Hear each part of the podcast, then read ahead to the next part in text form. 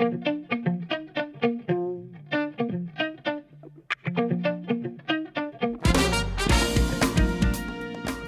قدیم مرسوم بوده که تو مراسم عروسی نوق برنج یا اینجور چیزا روی سر عروس و داماد میپاشیدن. اما چرا؟ این رسم باستانی زن و شوهر رو تشویق فرزندآوری می‌کنه و نماد باروریه. پیامش هم کاملا واضحه. جامعه از زن و شوهر انتظار داره ازدواجشون به فرزند اووردن منجر بشه و اینطوری مسمر سمر هم باشه. البته خب فقط صحبت از جامعه هم نیست. اطرافیان و آشناها از والدین و بزرگای فامیل گرفته تا دوستای دوروبر همه به طور مستقیم یا غیر مستقیم صحبت از این توقع دارن.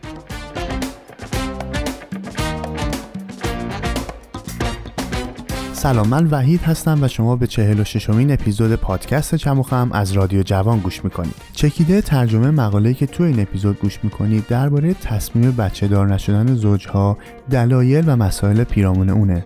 پس همراه من باشید تا چموخم کار دستتون بیاد.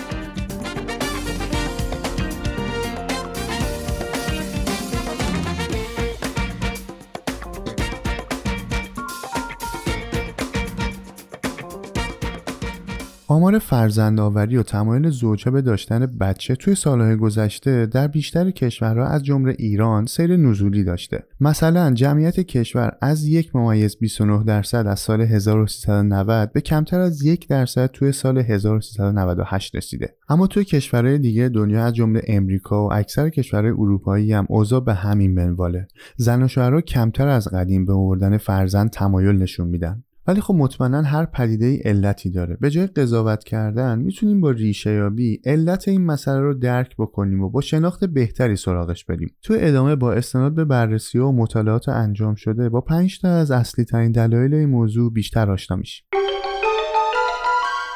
یک رهایی از مسئولیت های بزرگ کردن فرزندان. حتما نباید تجربه بزرگ کردن بچه ای رو داشته باشید تا بدونید این کار چقدر زحمت و دردسر داره. سالهای اولیه که تقریبا تمامی وقت و انرژی صرف رسیدگی به انجام کارهای اولیه کودک میشه. شب بیدار شدن با صدای گریه کودک عوض کردن منظم پوشک بچه رسیدگی به اون توی اوقات بیماری و ناخوشی و در آینده هم خرج مدرسه و خیلی از مسائل دیگه. خیلیا تمایلی ندارن زیر بار این مسئولیت ها برن. ترجیح میدن وقت و انرژیشون رو صرف خودشون بکنن. مثلا توی کارشون پیشرفت کنن سفر برن سرگرمیاشون رو دنبال کنن و نظیر این کارا. این دست از زن و شوهرها دوست ندارن برای اشاره بهشون از اصطلاح بی فرزند یا همون چایلدلس استفاده بشه. در عوض خودشون اصطلاح آزاد از قید فرزند یا چایلد فری رو ترجیح میدن. چون فکر می‌کنن با این اصطلاح کمتر از سوی دیگران قضاوت میشن. اما این تصمیمی که خودشون در کمال صحت عقل گرفتن و ترجیحشون اینه که اینطوری زندگی بکنن.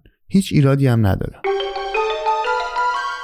دو نگرانی از معضلات اجتماعی. افرادی هستند که به مشکلاتی مثل لبریز شدن جمعیت کره زمین اشاره می‌کنن. یا مثلا به آمار روزافزون مردمان فقیر و کم درآمد یا به کودکایی که نون شب واسه خوردن هم ندارن. در واقع این دسته از زن و شوهران نمی‌خوان خودشون رو با شرایط وفق بدن و سبب دوام اون بشن.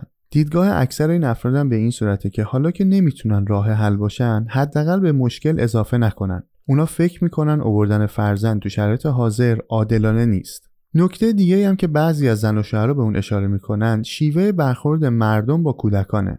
به باور اونها این رفتار نابرابری که توی بعضی از جوامع با کودکان میشه امکان رشد و پیشرفت رو ازشون سلب می‌کنه و در آینده از اونها انسانهای سالمی نمی‌سازه.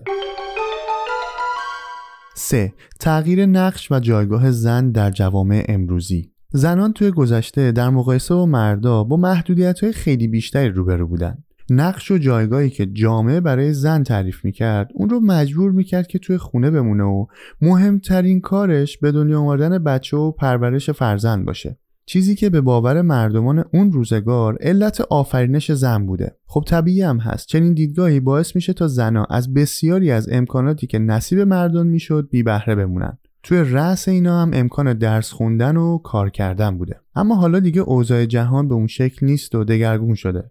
زنها هم مثل مردا درس می‌خونن و کار می‌کنن. هم زن و هم شوهر توی فراهم کردن سرمایه لازم برای ادامه زندگی شریکن. با این حساب می‌تونیم نتیجه بگیریم بسیاری از انتظاراتی که توی گذشته از زنان می‌رفته در حال حاضر اصلا امکان پذیر نیستن و در حال رنگ باختنن.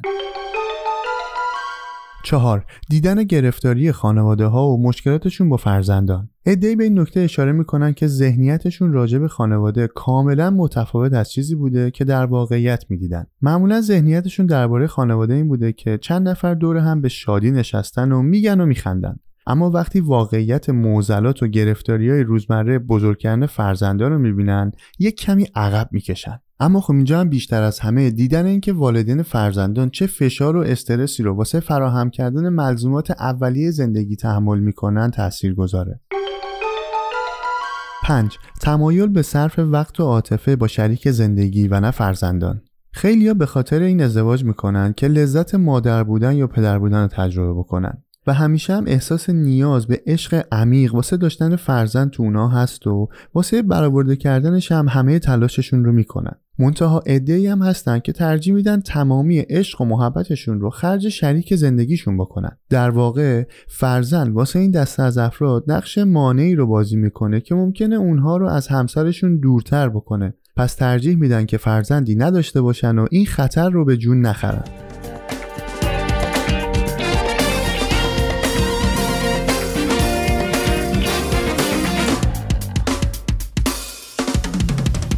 در پایان می‌خواستم به یک نکته مهم اشاره بکنم که توی ترجمه مقاله‌ای که گوش کردید سعی شده که قوی ترین دیدگاه ها در مخالفت با آوردن فرزندان بررسی بشه و مهمترین دلایلی که بعضی از زن و شوهرها برای این تصمیم گیری شرح دادن. به شما پیشنهاد می‌کنم که اگر علاقه دارید بیشتر در مورد فرزندان و مسائل مرتبط به اونها زوجها و زندگی مشترک بدونید به پادکست شنبه این هفته گوش بکنید. چون با همراهی متخصصین این مطالب خیلی خیلی جزئی تر و دقیق تر توضیح داده شدن پس تا یک اپیزود دیگه از پادکست چم و خم بدرود.